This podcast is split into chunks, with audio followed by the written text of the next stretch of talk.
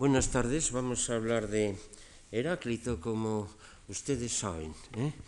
Y Heráclito es un personaje apasionante, del cual no sabemos casi nada, ¿no? Y me dirán cómo puede apasionar un personaje del cual no sabemos casi nada, ¿no? las cosas que se intuyen, las cosas que se adivinan, ¿no? ¿Eh? Eh, eh, verán, verán, lo interesantes que son sus fragmentos. Esta edición que tengo aquí, esta de eh, Miroslav Markovich, que es un... Era, porque murió el año pasado, un profesor yugoslavo, la antigua Yugoslavia, ¿no? y que con la Segunda Guerra Mundial pues se exilió y marchó a América, ¿no? Y estuvo en, en Mérida, en Mérida de Venezuela, ¿no? De, de Yucatán, ¿no? Y publicó, fíjense, este tomazo tremendo allí en Mérida, donde no sabían ni griego ni cosa parecida, ¿no? Con una erudición pasmosa, realmente eh, interesante, ¿no? Y para mí es un recuerdo, lo tengo aquí con una dedicatoria, ¿no? Y verán, verán los fragmentos. Pues tenemos bastantes fragmentos de Heráclito, ¿no? ¿Que cómo han llegado los fragmentos? Por quienes lo citan, ¿no? son citas, son citas. Todos estos filósofos no han llegado a ninguna obra, ninguna obra, solamente las citas. Las citas que hace de ellos quién? ¿Mm? Pues muchas veces Aristóteles, ¿eh? Para hablar mal de ellos, para decir que no tienen razón, pero bueno, eso ya es una cuestión discrecional. El caso es que allí están las palabras. Y los comentaristas de Aristóteles, Simplicio y todos estos, ¿no? ¿Eh? Y, los cristianos, ¿eh? que también polemizan con ellos, y otros autores, son citas. ¿eh? ¿eh? toda la filología alemana de fines del 19, de comienzos del 20, recogió y organizó todos estos fragmentos y se han ordenado como, bueno, como Dios nos ha dado a entender por grupos de temas. ¿no? Los antiguos cuentan de que Heráclito escribió eh, un libro titulado Perifiseos sobre la naturaleza, ¿no? Que dice que tenía tres libros, y la verdad es que no nos lo creemos mucho, ¿eh? porque a todos los filósofos presocráticos les atribuyen un libro sobre la naturaleza, es, es, son los editores de Alejandría los que ponían esos títulos, organizaban en libros y todo lo demás. ¿no? Bien, bueno, en esta preparación que he hecho anteriormente, la clase anterior, he tratado de colocar en su paisaje, ¿no? en su contexto a este filósofo y a los demás. Claro, evidentemente no voy a repetir aquello, eh, pero alguna pequeña cosa eh, sí he de, de, decir, porque si no queda totalmente eh, aislado, incomprensible, ¿no? ¿Eh? Entonces, vean, eh, existen las cosmologías orientales y griegas, Síodo, ¿no? ¿Cuáles son los orígenes del mundo? La gente tiene curiosidad. Hay orígenes míticos, ¿no?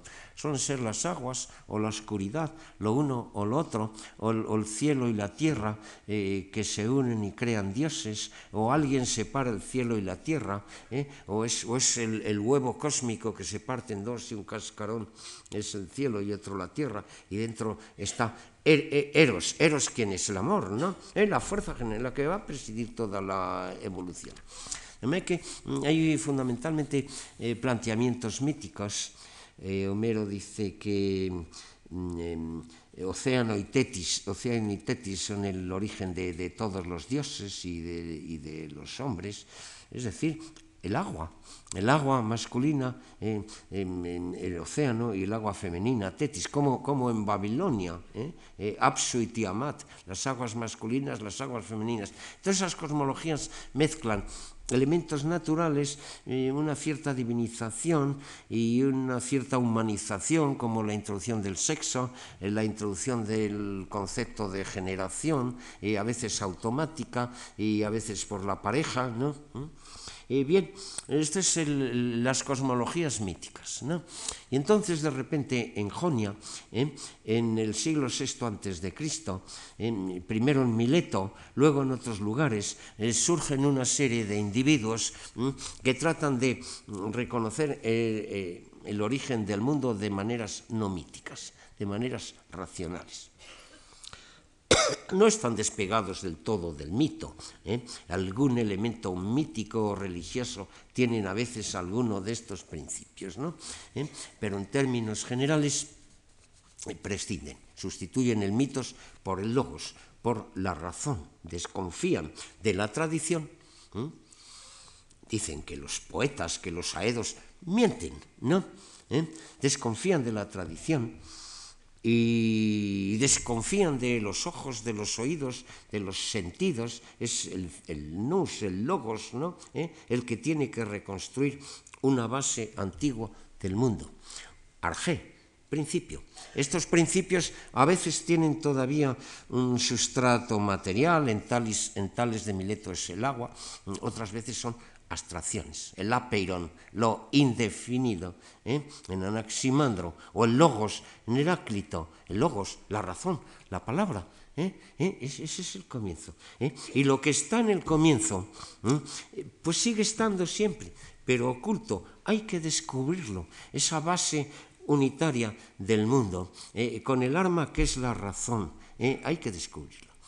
Y surgen estos individuos en las ciudades de Asia, los jonios vivían en la costa, ¿eh? Mm, eh, Éfeso, Mileto, Esmirna, eh, Clazomenas, en la parte central de la costa.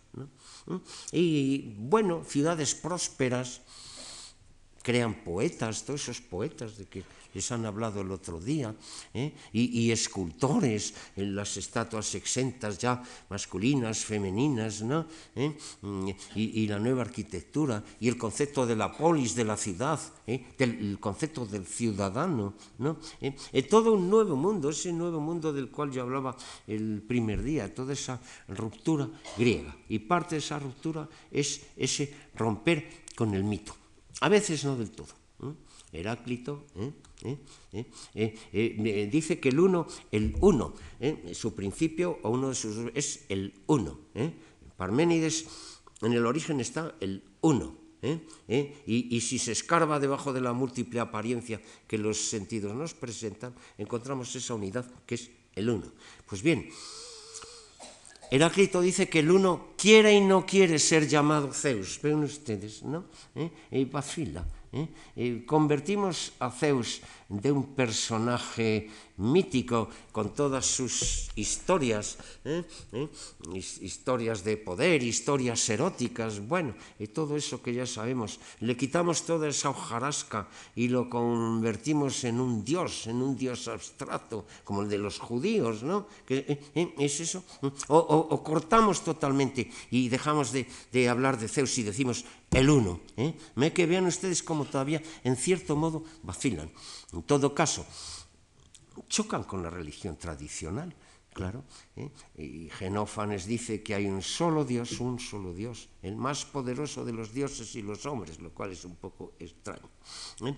Em, eh rechaza el antropomorfismo. Los hombres representan a los dioses como hombres, dice.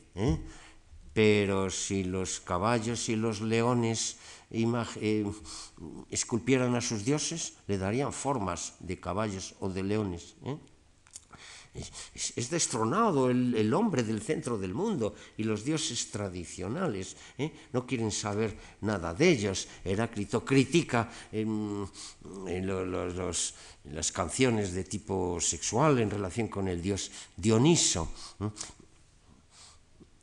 acusan de mentirosos a Homero, a, a, Hesiodo. ¿Eh?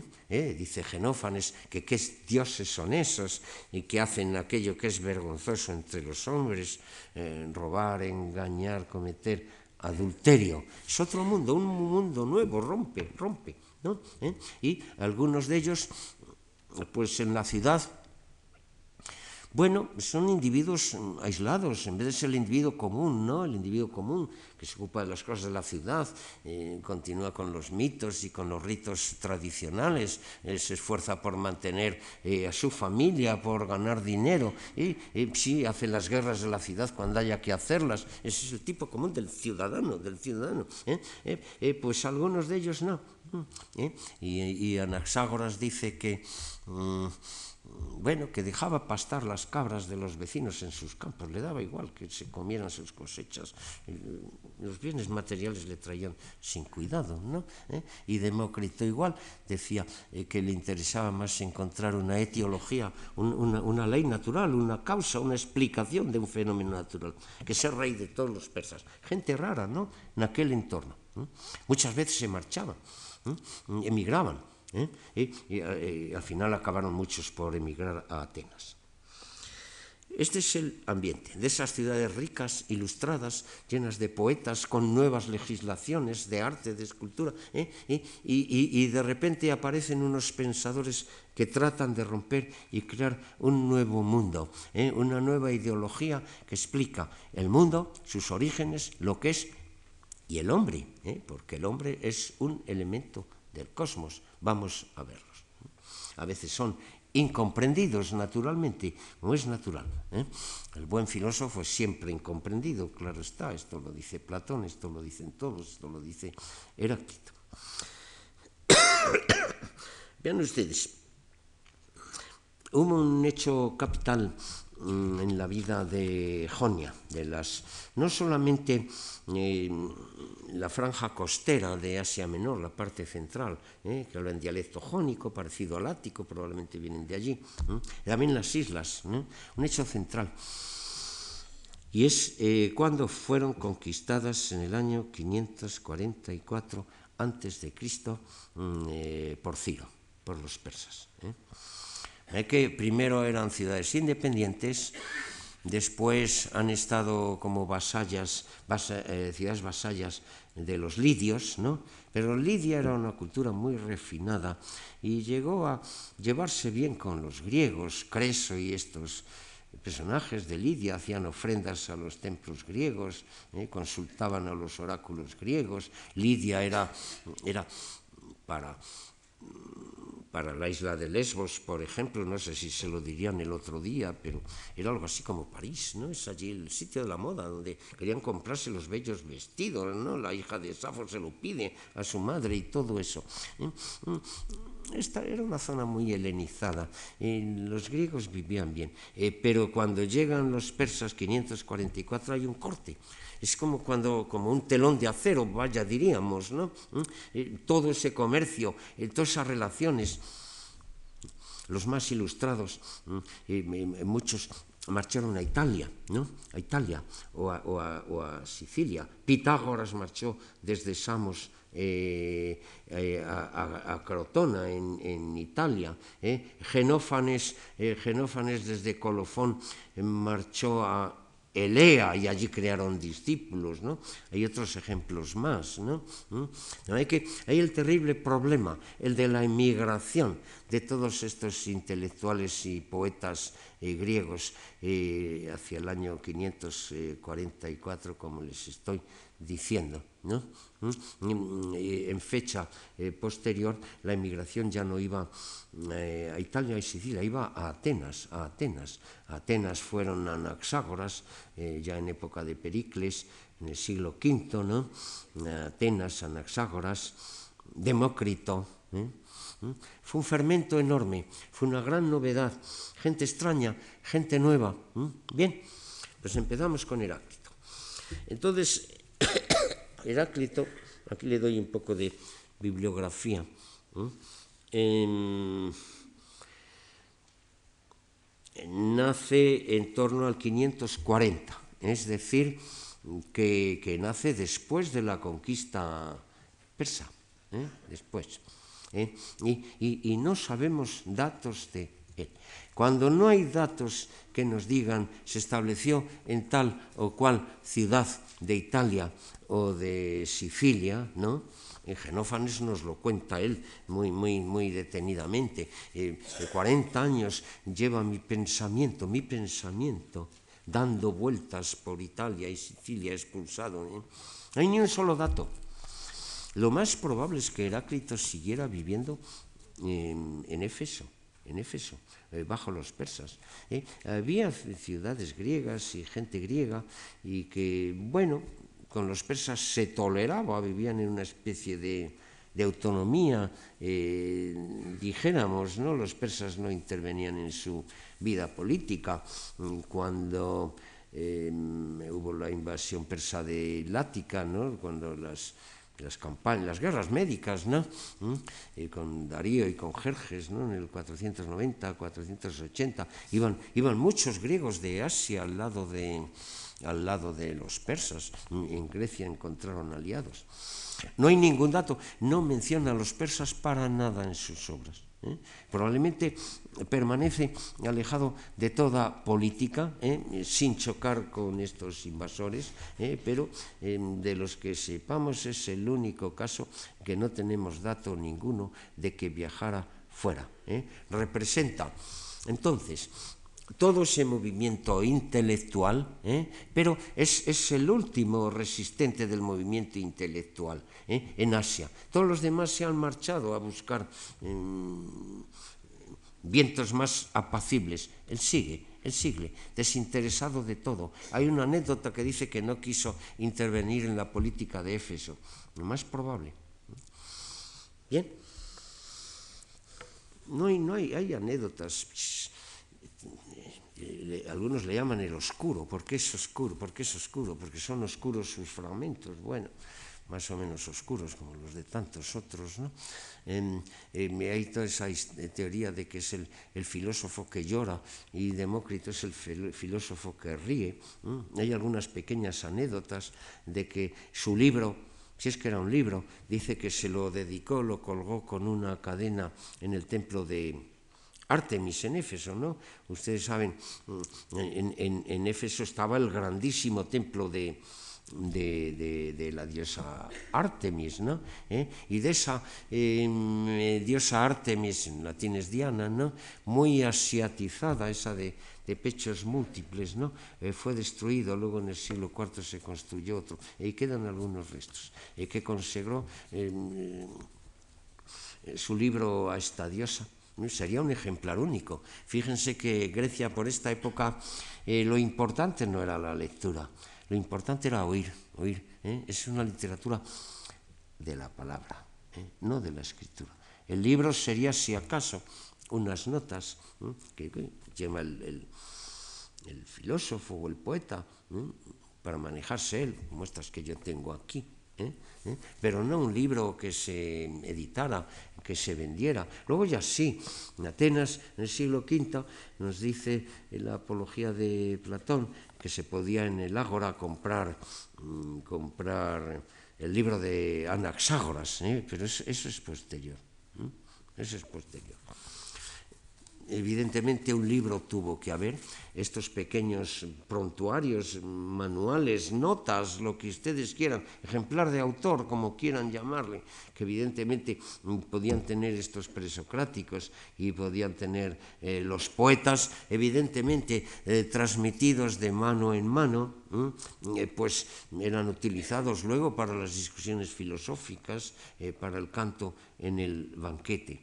Pero verdadera edición, multiplicando esto, editando X ejemplares, vendiéndolos, eso no llegó hasta la época helenística. Y son ellos los que pusieron los títulos, eh, clasificaron en eh, libros, ¿no? Y para eso estos filósofos eh, tuvieron poca circulación, eran poco leídas, ¿no? Después de filósofos de Atenas, ¿no? de, Sócrates, de Platón, de Aristóteles, toda esta filosofía quedó muy postergada.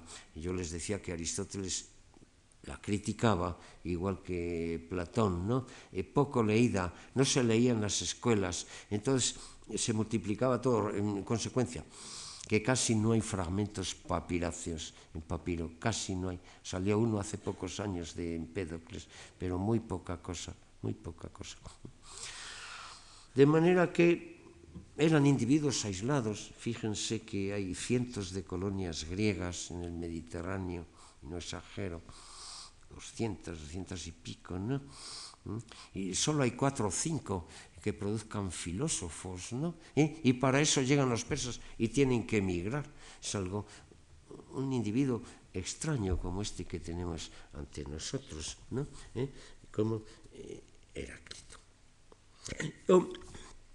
voy a leer algunos fragmentos clasificándolos a mi manera, cada cual las clasificamos a la manera nuestra, ¿no? Y son casi todos máximas. Fíjense que este género de la máxima es muy tradicional. Eh, ya Homero, ya Hesiodo están llenos de máximas, ¿no? Eh, hay poetas elegíacos como Teonis que son pura máxima. ¿eh? La máxima es una forma de enseñanza muy, muy tradicional, no solo en Grecia, eh, también en otras eh, culturas, ¿no? Y sobre todo para la enseñanza diríamos eh, popular, ¿no? Eh, luego en la edad helenística y romana, bueno, eh, Platón, Aristóteles lo poca gente, sobre todo las escuelas que de ellas dependen Eh, pero hai montañas de papiros con colecciones de máximas sacados destos filósofos más o menos inventadas, ¿no? La mitad de las máximas eh, que se dan de Sócrates, ¿no? Y pues son inventadas, ¿no? ¿Eh? Y para arrimar el asco a su sardina las eh, filosofías posteriores, ¿no? ¿eh? e hacen decir a eh, Sócrates lo que ellos piensan, todo eso de, de Jantipa, la mujer filosófica, ¿eh? Eh, la que echaba el jarro de agua a los filósofos, que, eso son cosas de los cínicos.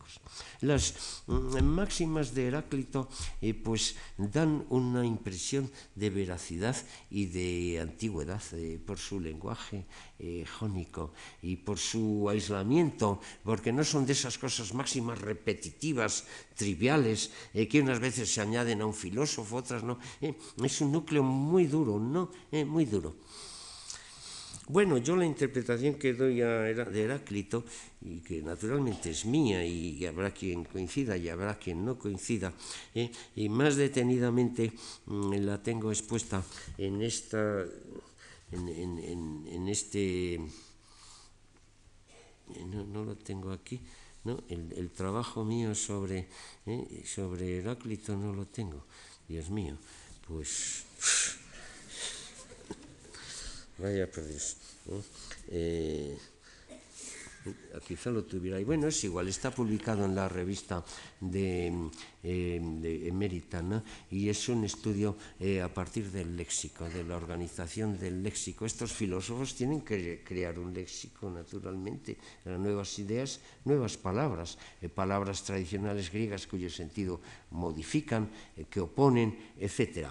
Y eh, según su lugar en las frases, ¿no? Eh, es compatible con tales verbos, con tales otras, puede hacer de sujeto, puede hacer no hacer de sujeto, es, eh, es un elemento activo o no activo. El estudio eh, minucioso con criterios lingüísticos ¿no? Eh, produce, yo creo, que bastantes luces. ¿no? yo evidentemente no voy a leer ese artículo, que es un artículo erudito, pero le voy a sacar aquí algunas de las conclusiones. Eh, normalmente eh, los filósofos, estos que llamamos presocráticos, que algunos eran contemporáneos de Sócrates, pero en fin, los llamamos presocráticos. Lo habitual es que decidieran que hay solo un principio, una arge, un comienzo del mundo. Fíjense que las mitologías, las, las estas que se refieren a las mitologías cosmo, cosmológicas o cosmologías o como quieran llamarles, ¿no? ¿Eh? a veces empiezan con un principio, el agua, por ejemplo, ¿no? o, el fuego, o lo que sea, el aire, o lo que sea. A veces hay dos principios. Bien, algunos de los presocráticos plantean un solo principio, una sola arge, ¿eh? como Tales de Mileto el agua, eh, Anaximandro el apeiron indefinida, Anaxímenes el aire, ¿no? ¿Eh? Y, luego posteriormente eh, Parménides, Parménides, el uno, el principio es el uno, totalmente abstracto, sin adhesiones de ningún tipo de materia. ¿eh? Parménides, que es estrictamente contemporáneo de... Eh, de, de Heráclito, ¿no? Eh, pero de un temple muy diferente. Probablemente son las dos personalidades más brillantes de toda la playa de, de los presocráticos. Hay la teoría del principio único. Y hay la teoría de los dos principios. Hay, que Pitágoras será em, lo definido y lo indefinido, juegan entre sí. O en Empédocles, el amor y el odio. ¿eh? Hay un sustrato ¿eh? que en la época en que domina el amor se une, se construye estructuras, evoluciona. ¿eh? Y en las épocas en que domina el odio, se desintegra, se vuelve al comienzo. Hay un ciclo de creación del mundo, destrucción del mundo, sucesivas por la acción de esos dos principios. ¿no? Hay anaxágoras, para el cual hay la materia, un elemento indefinido, amorfo diríamos, ¿no? lo que luego Demócrito llamó los átomos, ¿no? ¿Eh? Eh, hay la materia y hay el espíritu. ¿eh? Esa, oposición materia-espíritu que es tan conocida, tan trivial, aparece por primera vez en Anaxágoras, en el siglo XV, y V, ¿no? este, este filósofo que fue a parar a Atenas, y por cierto le expulsaron por ateo o algo parecido.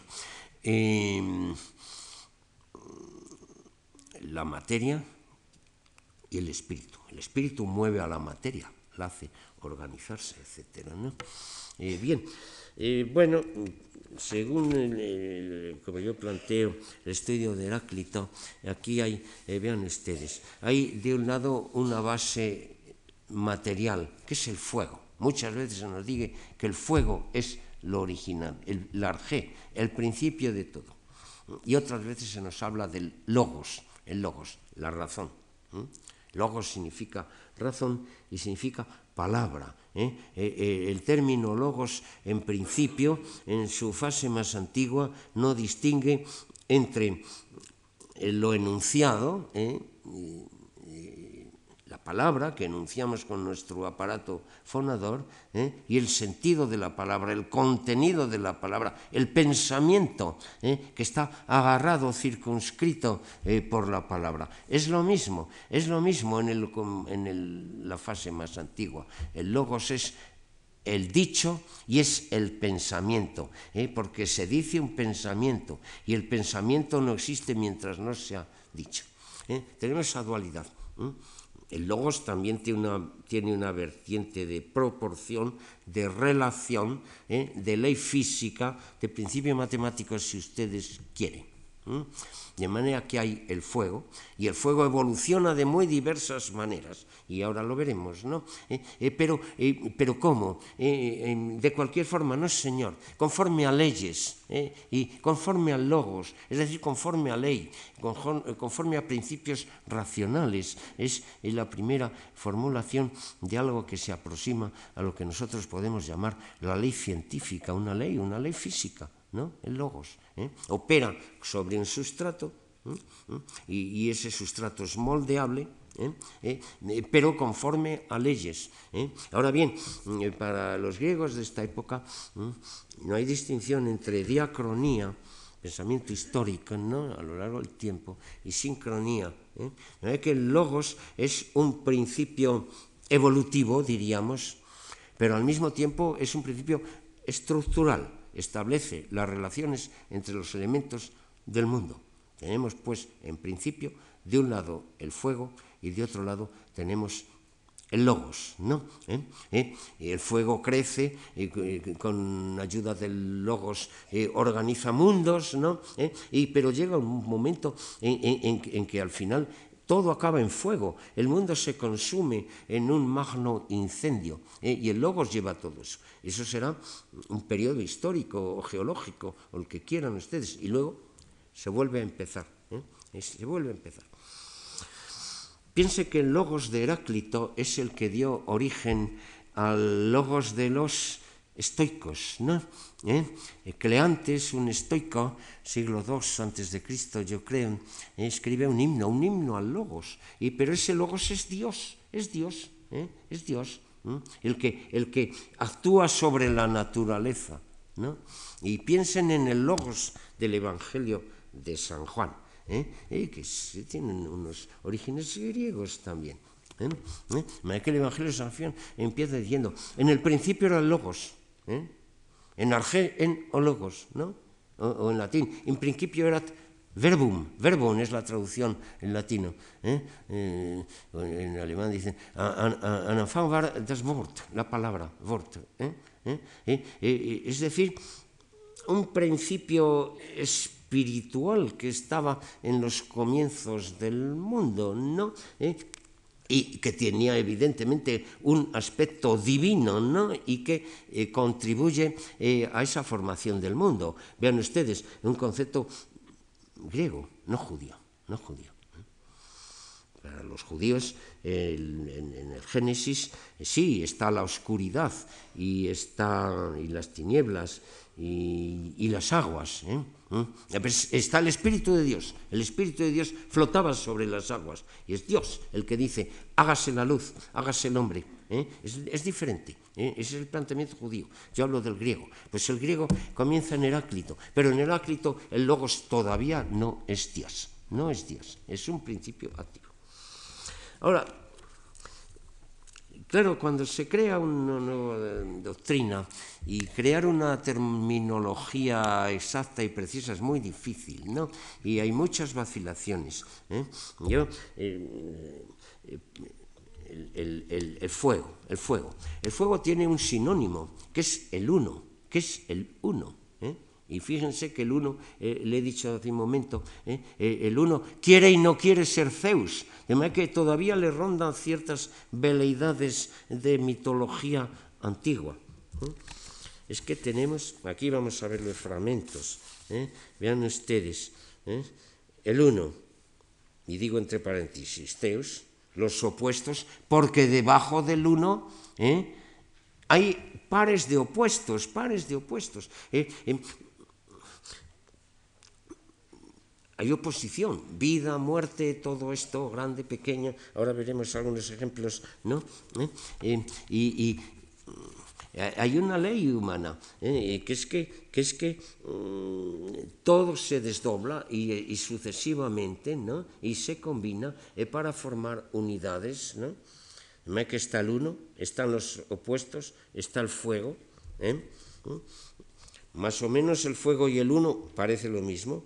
Los opuestos son subdivisiones de ese elemento, llamémosle fuego, llamémosle uno. ¿Eh? y, que luego se organizan en diversos niveles. ¿Y se organizan con ayuda de qué? Con, ayuda del logos, con ayuda del logos, ¿no?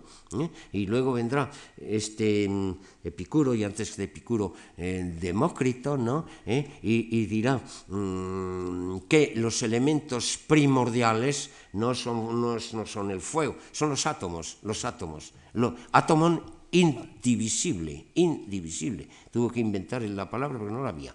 ¿eh? indivisible. Y, esos, átomos se combinan de una manera o de otra para formar los cuerpos, diversos tipos de cuerpos. ¿eh? Los átomos que forman a los dioses son más livianos, más ligeros. ¿no? Eh, pero, pero, ¿cómo se organizan? ¿Hay alguna fuerza?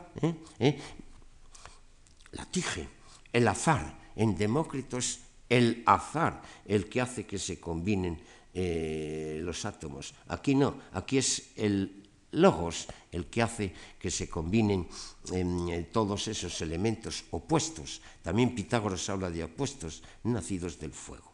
¿eh? Esta, es la, esta es la teoría. Bien, entonces, si el uno y el fuego son sinónimos, semisinónimos, es un sustrato ¿eh? Eh, que, si lo vemos eh, como un ente natural es fuego y si lo vemos de una manera abstracta es uno. El, logos tiene, tiene sinónimos o semisinónimos. A veces no se habla de logos, se habla de dique, dique, justicia. Vean ustedes, logos es un elemento de origen humano, puesto que es la palabra y es el pensamiento, que Heráclito ve que opera no solo en el hombre, sino en toda la naturaleza. Esto es una cosa curiosa. Dique es otro elemento de origen humano, la justicia. ¿eh?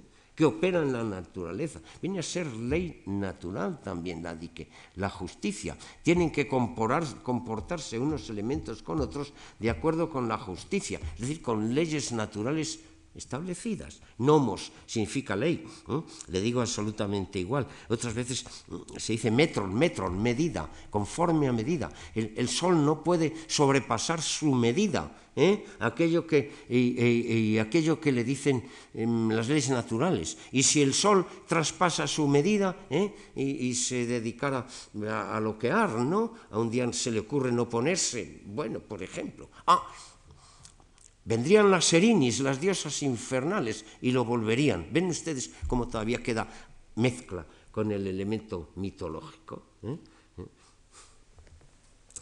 que ahora vamos a ver algunas de las de los fragmentos que son muy curiosos. ¿no? Bien. Primero, ¿eh? le he dado para plantear el tema, ¿no?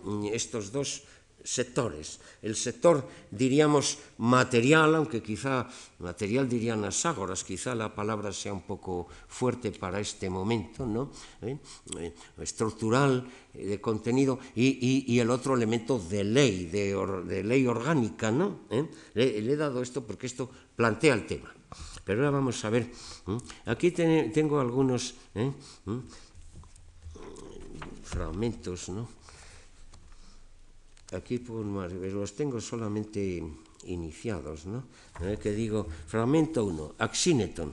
¿eh? Vamos a ver.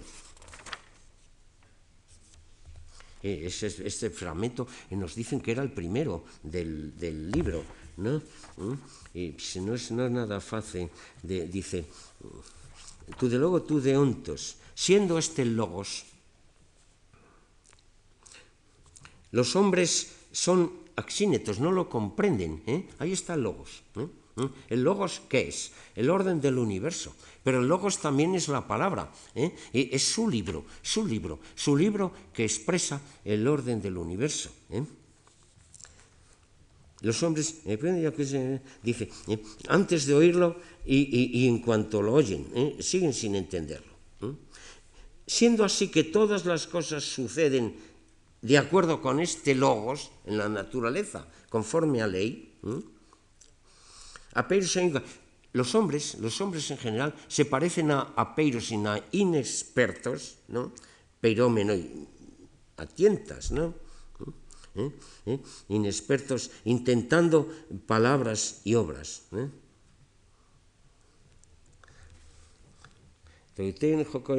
De las cosas que yo expongo, catafisin diaireon, dividiendo según la naturaleza. ¿eh? La realidad tiene, diríamos, coyunturas, ¿no? ¿Eh? ¿Mm? Entonces se parte por ahí elementos estructurales, ¿no? Unidos por el logos, ¿no? ¿Mm? Catafisin, según la naturaleza. ¿eh? ¿eh? Fisis, la naturaleza. La naturaleza es otra manera de hablar de toda esa base sustancial del uno y del, y del, y del fuego y, contando cómo es. Él lo dice. Tus dealus anthropum lanzanei. A los demás hombres se les oculta aquello que hacen cuando están despiertos, igual que se olvidan de las cosas de cuando están dormidos. Total, existe el logos. El logos lo conoce y lo expone en su libro Heráclito. El logos actúa en todo el cosmos, ¿no? ¿Eh? Y actúa en el hombre. Pero da la mala casualidad de que muchos de los hombres ¿eh? ¿Eh? son sordos al logos, están dormidos al logos. El que realmente está despierto al logos es Heráclito. Vean la excepción. Todo el cosmos funciona catalogon, según el logos, y pero los hombres no tanto. En principio todos deben tener logos. Esto decían los filósofos y luego Aristóteles dijo que el hombre era un animal logicón, eh, lógico, ¿no? ¿Eh? Y Protágoras dijo mm, que mm, la democracia se fundaba en que todos los hombres tenían logos y como todos tienen logos, eh, pues pueden entenderse. Esa es la teoría. Luego se ve que esa teoría falla mucho. Heráclito, ven ustedes, este personaje oscuro ¿eh? ¿Eh? se atreve a decir ¿eh? que sus compatriotas los efesios en términos generales tienen muy poco logos, ¿sabe? que el logos que vale para todo el mundo se agotó un poco en los conciudadanos de, de Heráclito, ¿no? ¿Mm? El Fragmentos dice, casi se parecen a sordos, se parecen a sordos. Es el filósofo que está cansado de predicar y de que no le escuchen y de que no, y de que no le entiendan, ¿no? Dice, y, y, incomprensibles, eh, incompren, incomprensibles, ¿no? que no entienden, ¿no? Al oír, se parecen a sordos. ¿eh? ¿Mm? ¿eh? y, y, y, la palabra atestigua, pareontas apeinai, ¿eh? están presentes y es como si estuvieran ausentes. Claro, no muy amable la manera de tratar a sus conciudadanos. ¿no? ¿Eh? Vean, ese digo, es un personaje apasionante. ¿eh? ¿Cómo viviría este hombre en Éfeso ¿eh? mm, diciendo estas cosas, ¿no? Predicando de esta manera? No quiere de política. Y los poloi, Platón, Platón argumenta todo el rato contra Hoi Poloi, los muchos, los muchos contra los Poloi. ¿Mm? Y aquí ya empieza esto, en el fragmento 3. ¿eh?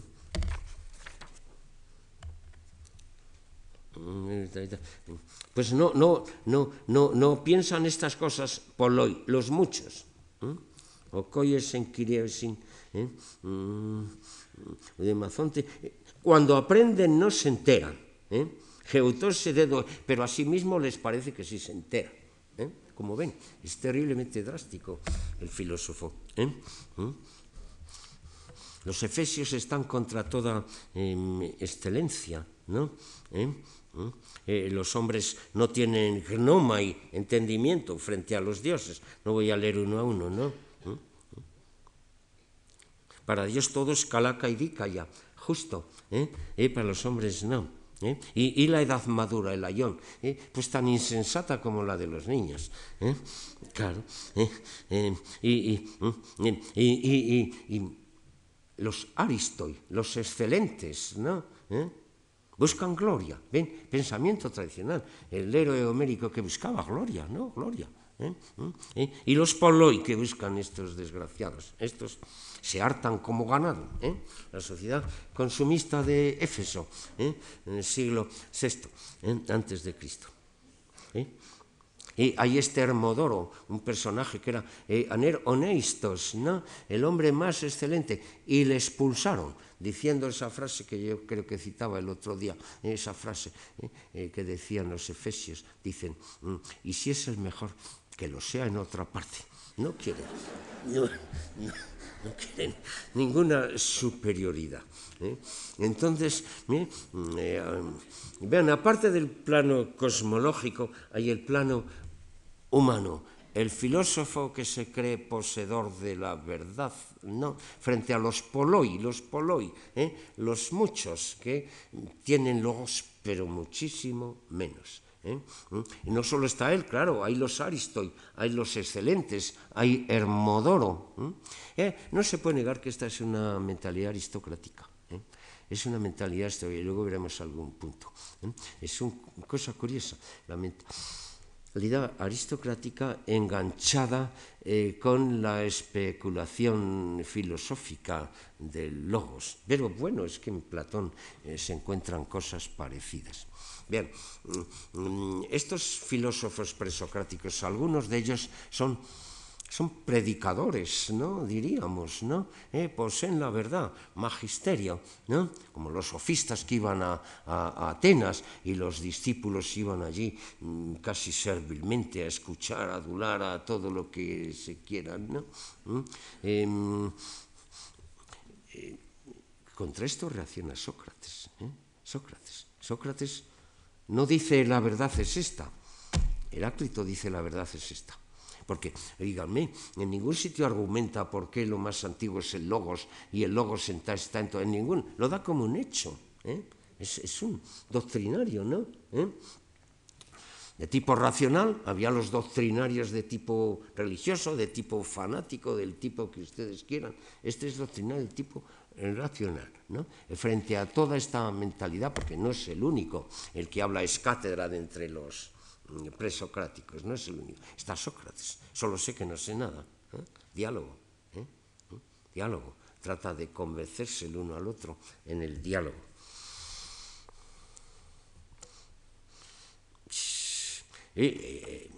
Arremete, cómo no, contra Homero y Arquíloco contra todos los poetas, ¿no? ¿Eh? Como, en general los presocráticos. Fragmento 30, ¿eh? a ver si lo encuentro.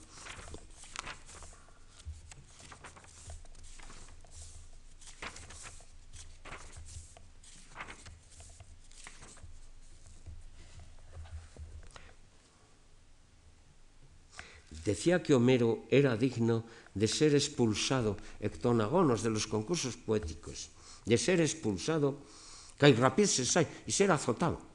¿Eh? más drástico que Platón. ¿eh? Y Platón, ustedes saben que a los poetas los expulsa naturalmente de su, de su polis, de su ciudad ideal, ¿no? ¿Eh? ¿Por qué? Eh, porque son blandos, porque presentan a hombres llorando, un hombre no debe llorar, y hechos inmorales. Bueno, los expulsa Platón, pero los expulsa bien coronados con hermosas coronas, mire, algo es algo. ¿eh? ¿Eh? Eh, Heráclito, Heráclito, dice que deben ser azotados, ¿no? Y, Arquíloco lo mismo. Arquíloco es el antiomero, ¿no? Es el antiomero. Frente al héroe, aquel que muere por su gloria y todas estas cosas, y Arquíloco es el personaje que abandona su escudo para huir de aquellos bárbaros con los que lucha, de los tracios, dice. ¿eh? ¿Eh? Perdí el escudo, ¿eh? escapando de los tracios, dice. Y, dice, arma excelente que dejé escondida detrás de un matorral, dice Arquíloco. Ya me compraré otro mejor. ¿Eh? De manera que el honor ese del, del, del espartano, de, le decían las madres, vuelve con el escudo sobre el escudo muerto, ¿eh? no ceder en nada, ese honor homérico ¿Eh? ha desaparecido. Bueno, pues para Heráclito los dos son iguales, al por igual, al por igual. en fin. Eh, contra los cultos populares, estos de Dioniso, en los cuales se cantan eh, canciones eh, fálicas con temas sexuales, y abomina de eso, abomina de los misterios. ¿Eh? Y, hasta hay un fragmento inquietante, 98, dice,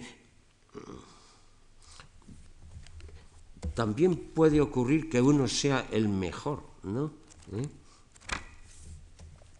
En general son los aristoi, ¿no? Los, la, aristocracia, la aristocracia intelectual, como en Platón, los filósofos, ¿no? ¿Eh? No la aristocracia de sangre, evidentemente que no. ¿eh? La aristocracia eh, intelectual. ¿eh? Mm, ¿Dónde estaba esto? Los cultos populares, 86.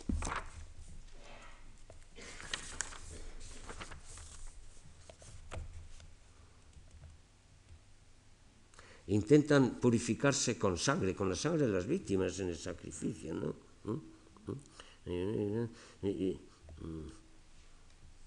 Como si uno que se, que se, que se unta de barro fuera a purificarse con barro que está contra los sacrificios sangrientos, contra todos los cultos eh, tradicionales. ¿eh? El más inquietante es ese otro fragmento.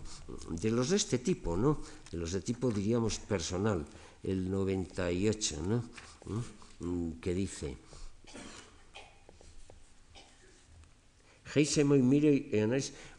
uno es para mí diez mil o mirio y infinitos, podemos traducir. Uno para mí es infinitos si es el mejor, si es el mejor. ¿eh? ¿Esto qué es? ¿Mm? Esto es un elogio del gobierno monárquico ¿eh? Eh, con la condición de que ese rey monarca eh, pues sea efectivamente un monarca mm, imbuido de logos, imbuido de sabiduría, ¿no? Eh, como Platón en el político también eh, presenta esta posibilidad. ¿no? No, creemos que tenga aficiones tiránicas, ¿no? porque el uno puede ser el tirano, y, pero el tirano es un hombre de gibris, ¿no? de violencia, de, romper con las leyes, de ignorancia, de, eh, de, todas esas cosas, y todos los filósofos están contra ellos. Son posiciones aristocráticas. Puede haber una aristocracia en la cual en un momento dado eh, haya uno que es el más excelente, pero insisto, una aristocracia, no de sangre, no de sangre, una aristocracia filosófica, ¿no? Eh, como en la ciudad platónica, son los filósofos los gobernantes ¿eh? según el político puede ser uno de ellos. Eh, vean ustedes, el hombre aislado, eh, convencido de su superioridad, solo él o pocos más tienen el logos, y el logos es nada menos que la verdad absoluta, la verdad absoluta que rige el mundo. hay, que hay, que investigar el mundo, la búsqueda, el mundo. El fragmento esencial es este que se cita muchas veces, physis cryptestai ecelei, la naturaleza gusta de ocultarse, la naturaleza, lo último, lo unitario, lo común, la base de todo, aquello que está en el nacimiento, eso es la physis. La naturaleza gusta de ocultarse. Eh, eh, nosotros con los eh, sentidos, con los ojos, con los oídos, con el tacto, logramos un cierto conocimiento de la realidad, pero de una realidad muy externa, muy superficial.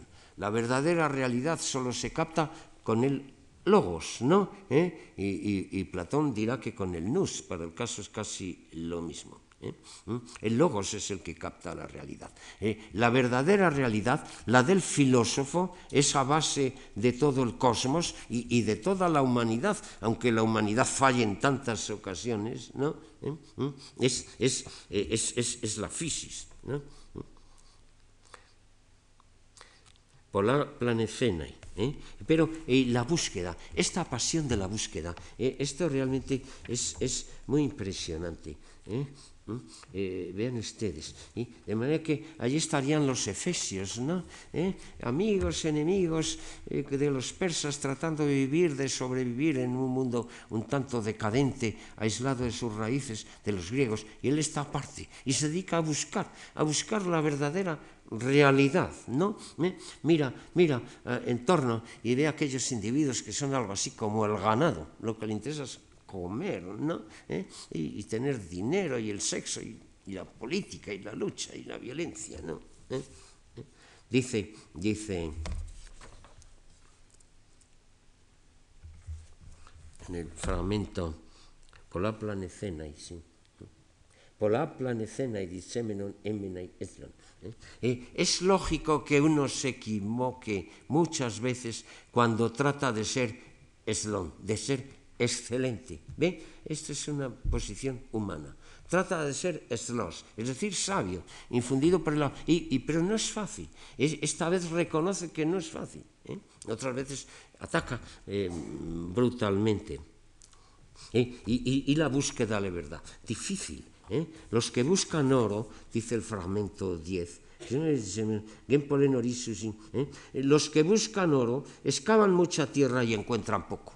¿eh? Vean lo difícil que es encontrar oro. Es difícil encontrar la sabiduría. Tosofón, tosofón, ¿eh? la sabiduría. Y, la sabiduría qué es? Es la doctrina de Heráclito, ¿no? Y, es su libro. Y, no se puede encontrar nada. Al mil ¿eh? no, nadie va. Eh, a ver, el, el 11, perdón, está aquí mismo. Dice. Si uno no espera lo inesperado, no lo encuentra. ¿eh? De manera que hay que buscar con esperanza a pesar de todo. No es fácil. La naturaleza se esconde. ¿eh? ¿Eh? Pero si uno, a pesar de todo, no espera encontrar esa última verdad, no espera, hay que tener la esperanza. Ese es el motor del sabio, del investigador. Un fragmento notable, ¿no? Diríamos. Eh, dice el 13, Malos testigos son los ojos y los oídos. La desconfianza de todos estos filósofos ¿eh? ¿Mm? es, es, de todos, ¿no? ¿Eh? ¿Eh? Para Parménides igual, ¿no? Eso es doxa, opinión falsa y todo eso. Y, Platón absolutamente lo mismo. Y dice el 15, he dicho examen me autón, me investigué a mí mismo. ¿eh? ¿Cómo investiga el Logos? Se investiga a sí mismo. Y, ya Sócrates, y luego Sócrates, perdón, luego, luego, luego, ¿eh? Eh, eso, eso, que, eso del conocerse a sí mismo. ¿eh? ¿Cuál es el verdadero logos? ¿Cuál es la verdadera sabiduría? Hay que buscarse a sí mismo, con dificultad, con fracasos, con esperanza para encontrar que la sabiduría, pero la sabiduría es una cosa común, ¿eh? ¿Eh? es de todos los hombres, aunque muchos fallan. La sabiduría no es de uno o de otro. ¿eh? Pitágoras creía que tenía sabiduría, pero la, la sabiduría de Pitágoras, oígame, no, no la de los demás.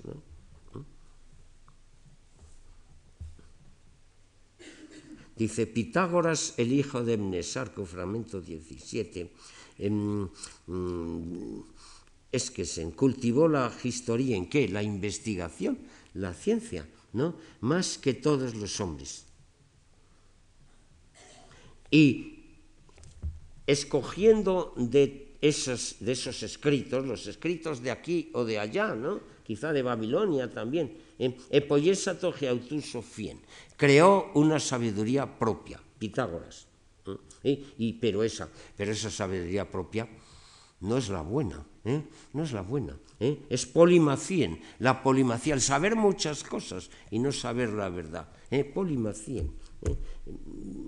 polimatía diríamos, cacotechnien, mal arte, ¿no? ¿eh? La verdad última es una cosa simple, común, que nos refiere a los primeros principios, al, al uno y al logos, incluido el logos del, del ser humano. ¿eh? Pero vean ustedes que la naturaleza está humanizada, es logos la palabra clave.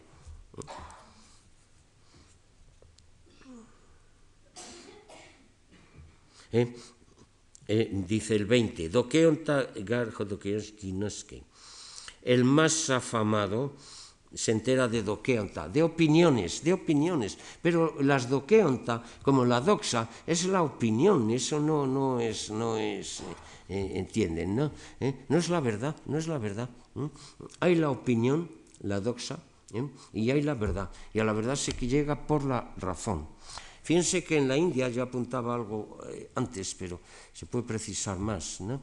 Maya, Maya es la ilusión eh, la falsedad, lo que nos traen eh, los sentidos. ¿eh? La madre de Buda se llama Maya, se llama Maya. Y, y, Buda vive en la ilusión en el comienzo de, de, su vida, hasta que se desencaña al ver el espectáculo de la sala de fiestas al día siguiente de la fiesta, los borrachos, la suciedad, todas esas cosas. ¿Eh? Y en un cierto momento Buda abandona la malla y busca el verdadero conocimiento. Pero ¿cómo lo busca Buda o cómo lo alcanza? Mediante la iluminación. Buddha es el iluminado, tiene una iluminación bajo el árbol aquel de, de, de, de en Bozgaya, ¿no? ¿Eh? Vean, y, y, aquí no, aquí el conocimiento, el conocimiento em, viene por vía racional, investigando a sí mismo, ¿no? buscando el oro, por lo menos en Heráclito. En Parménides eh, la cosa es un poco eh, diferente, pero en fin, me llevaría un poco lejos eh, hablar de eso. Dice el 23.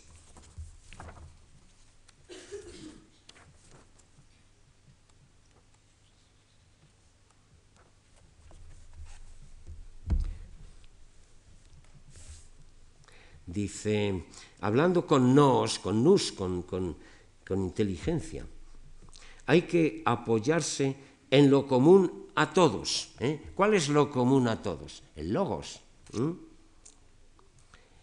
Como la ciudad se apoya en el nomos, el nomos, la ley. La ley de la ciudad es una cosa parecida al logos, esta sabiduría de todas. Y, y más fuertemente, ¿eh? Dice, todas las leyes humanas se alimentan de una sola ley, la ley divina. De manera que hay aquí una ley que viene a ser un logos y que en este caso la llama divina, la llama divina. ¿eh? ¿ven? esas vacilaciones. Eh, eh, le, decía antes la duda si, si, llamar, decir uno o decir Zeus, ¿no? Pues, pues tiene todo el poder que quiere y, basta para todos y sobra.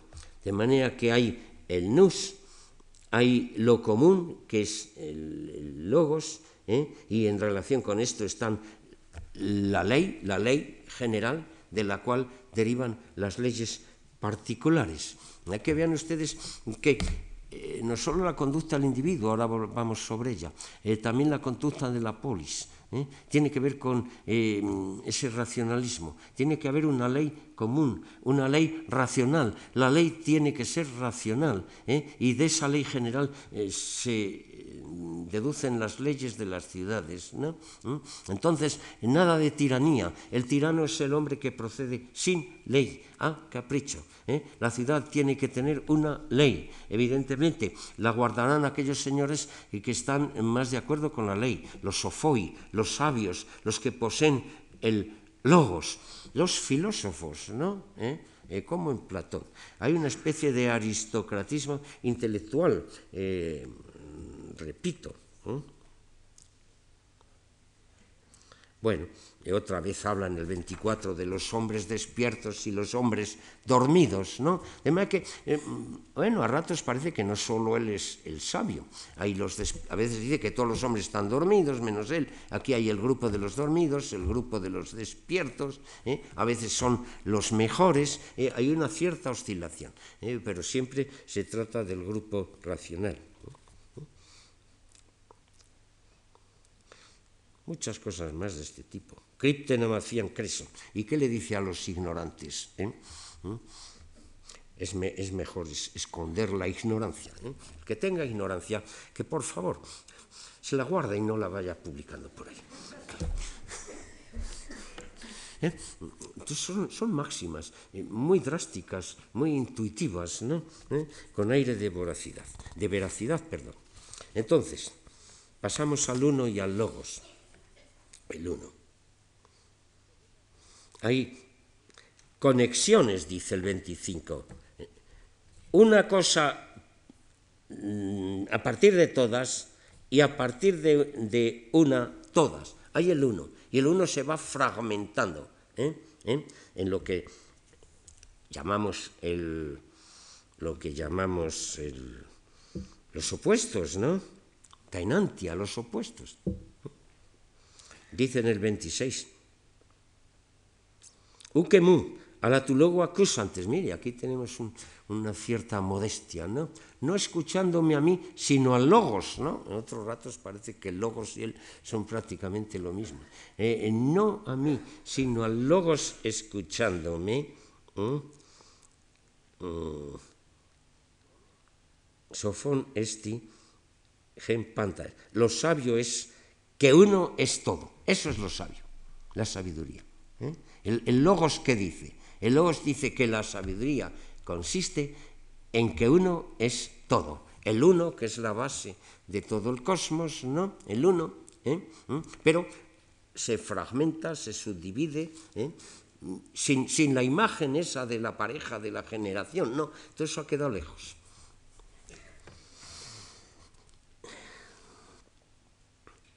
Y entonces, ¿qué es, qué es, eh, ¿cómo están los elementos en la naturaleza? ¿Eh? Aquí está la teoría de los sepuestos. Hay una palíntonos armonía.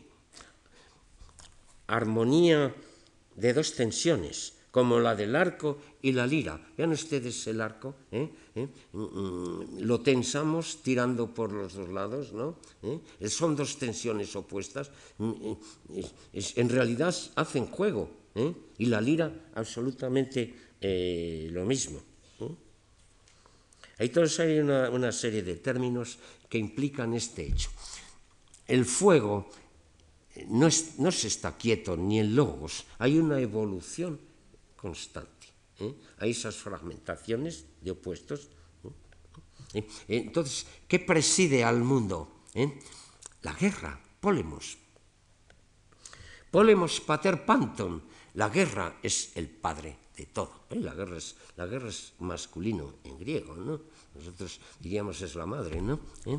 ¿Eh? La guerra es el padre, la guerra, la guerra entre los elementos materiales, entre todo, ¿eh? las suposiciones. Y aparece otros términos como dique, el, el, dique, la justicia, viene a ser el logos. Eris, la discordia, los elementos están en discordia, el agua, el fuego, está en discordia. Y por eso se producen reacciones y evoluciones y creaciones. ¿eh? Polemos pater panto. ¿eh? Eh, aquí en, Markovich, en la página 160, tiene una tabla de los opuestos. ¿eh? He que esto de los opuestos también está en filosofías fuera de Grecia, en la China de Lao Tse, etc. Eso del yin y el yang, lo masculino, lo femenino, cada cual tiene series, ¿no? De manera que eh, unos opuestos son simultáneos, todo y no todo. ¿eh? ¿Mm? Lo que conviene, lo que, lo, que, lo que difiere. Los dioses, los hombres. ¿eh? Los libres, los esclavos. El, el, camino hacia arriba y el camino hacia abajo es el mismo. ¿no? La vida y la muerte es lo mismo. Por eso se compensan. ¿no? De uno se pasa a otro, de otro se pasa a uno. Anocato, argeperas, el comienzo y el fin. ¿Eh? ¿Eh? El, agua limpia y el agua sucia. ¿eh? El, oro y la basura, todo es lo mismo. Todo lo mismo. Son opuestos, vaya, pero que pueden cambiarse, ¿no? La, algarroba y la miel, ¿no? La vida y la muerte, lo mismo y lo otro. Bueno, hay otros, otros, otros em, eh, opuestos que son sucesivos, ¿no? ¿Eh? ¿Eh? lo dormido y lo despierto, el viejo y el joven. Viejo y joven son lo mismo, ¿no? Al final se oponen, claro está, pero llega un momento en que se cierra el círculo y hay que empezar otra vez por el joven y al final este es viejo y, y es todo igual dando vueltas, ¿no? ¿Eh? Lo, lo, lo, húmedo y eh, el, el, día y la noche, el día y la noche, la enfermedad y la salud, ¿eh? el hambre y, y el hartazgo. Unas veces se, se, trata de tensión, otras veces se trata de correlación, otras veces de, de, de mm, convertibilidad, dice aquí Markovich. ¿no? Esta es la cuestión. ¿Eh? De manera que esta es la famosa teoría de los opuestos. Bueno, lo más conocido de Heráclito es esa famosa frase de que uno no se baña dos veces en el mismo río. ¿eh? ¿Mm? Porque el, agua, eh, hay un agua y al cabo de un rato, cuando va otra vez, resulta que es otra agua, ¿no? pero todas son aguas que están en relación unas con otras. Todo fluye, pantarrey, es la máxima esta también. Pan, todo fluye, ¿eh? no hay nada estable. ¿eh? Parménides decía que el uno es estable, inmutable, como Dios, ¿no? ¿Eh? Nada es estable. Es la teoría de la creación y de la destrucción, y luego hay periodos cíclicos, se vuelve a empezar. Los estoicos que han copiado mucho de él dicen lo mismo. Más sobre los opuestos el cosmos. Yo le estaba hablando ahora no, no, de los opuestos, del uno y el fuego. El cosmos es fuego eterno, el cosmos, el mundo, es fuego, ¿eh? es fuego. No es que venga del fuego, es que es fuego. El fuego no está invisible, solo el, el, el, nus o el logos lo averigua, ¿no? ¿Eh? Los sentidos, no, es fuego. Todas las cosas son a cambio del fuego. El fuego compra una cosa y luego otras. ¿Eh? Y esta, este famoso fragmento, el 84, el uno, tosofón uno, el uno, la única cosa sabia, quiere y no quiere el nombre de Zeus. ¿eh? En cierto modo se agarra todavía la religión tradicional. ¿eh? De manera que hay una ley del mundo, una ley evolutiva, una ley estructural, pero esto, esta ley tiene que ver también con el hombre, con el alma, con la ciudad, porque la ley de la ciudad pues, pues tiene que ver con el logos y todo eso. Di que, la justicia apresará a los mentirosos. Entonces hay un moralismo, hay un moralismo en la conducta humana. La justicia, o sea, el logos, lo que es lógico, apresa a los mentirosos. Bueno, si el sol rebasa los metra, aquello que está ordenado para él, las serinis vendrán y lo arrastrarán. Gentosofón, una sola cosa es la sabia, conocer el pensamiento que gobierna el todo, el logos. ¿eh? El gen a veces es el uno, otras veces lo emplea adjetivalmente para referirse al logos. El logos es la única cosa sabia. Y el alma. El alma da agua, y el agua da tierra, y la tierra da alma. Los límites del alma no puedes averiguarla por muchos que trates de ir allá. Tan, profundo logos tiene, el alma tiene un logos, pero terriblemente profundo, ¿eh? tiene un logos especial, diríamos. Bien, y entonces los hombres cómo tienen que conducirse. Bien, la moral, la moral eh, aristocrática, eh, pues tiene normas restrictivas, que la violencia, la gibris, es cosa del tirano, ¿no? Y el aristócrata y el filósofo de este temple aborrece al tirano. ¿eh? Mm. Eh, pero según los aristócratas, ¿eh? el pueblo, ojlos, también tiene gibris. Los regímenes populares pues traen toda clase de excesos. La visión idealizada, idealizada de la aristocracia griega es el gobierno de los mejores sin gibris, sin excesos, con concordia. Visión idealizada Evidentemente, entre los, entre los eh, nobles griegos pues, pues, pasaban muchas cosas, como en todas partes, muchísimas cosas, terribles historias. Pero hay la visión idealizada. Como hay la visión idealizada de la democracia, ¿no? ¿Eh? Protágoras dice que todos tienen logos, entonces todos nos entendemos. Bueno, a veces no todos se entendían, pasaban cosas tremendas en, en Atenas dentro de la democracia. Pero es un pensamiento de raíz aristocrática, eh, pero eh, con este intento de racionalización. ¿eh? de manera que el, hombre mm, no, no, no, no, no debe cometer gibris, gibris exceso, violencia, ¿no? ¿Mm? El 70, el cimón, el cimos. Cimos es la ira, la violencia, em, em, el, el, apetito, diríamos, ¿no? ese es el cimos el apetito, ¿eh? Eh, contra el cual luchaban todos los socráticos y todos los filósofos, y toda esa ideología eh, contra los apetitos la heredaron o coincidieron con ella los cristianos, ¿no? Todo eso de ir contra los apetitos.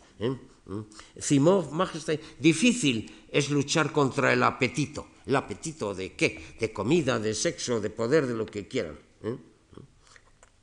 Pues todo lo que quiere el apetito soneita, lo compra a expensas del alma, destruye, corrompe el alma. ¿eh? que tenemos aquí, ¿eh? Mm, junto a la teoría del cosmos organizada de esa manera, eh, una teoría de la moral humana dominada por el logos que tienen ciertos individuos y que lleva a aprender estas, estas virtudes, ¿no? que son las virtudes platónicas luego, y las virtudes cristianas o algunas de ellas, ¿no? ¿Mm? ¿Mm?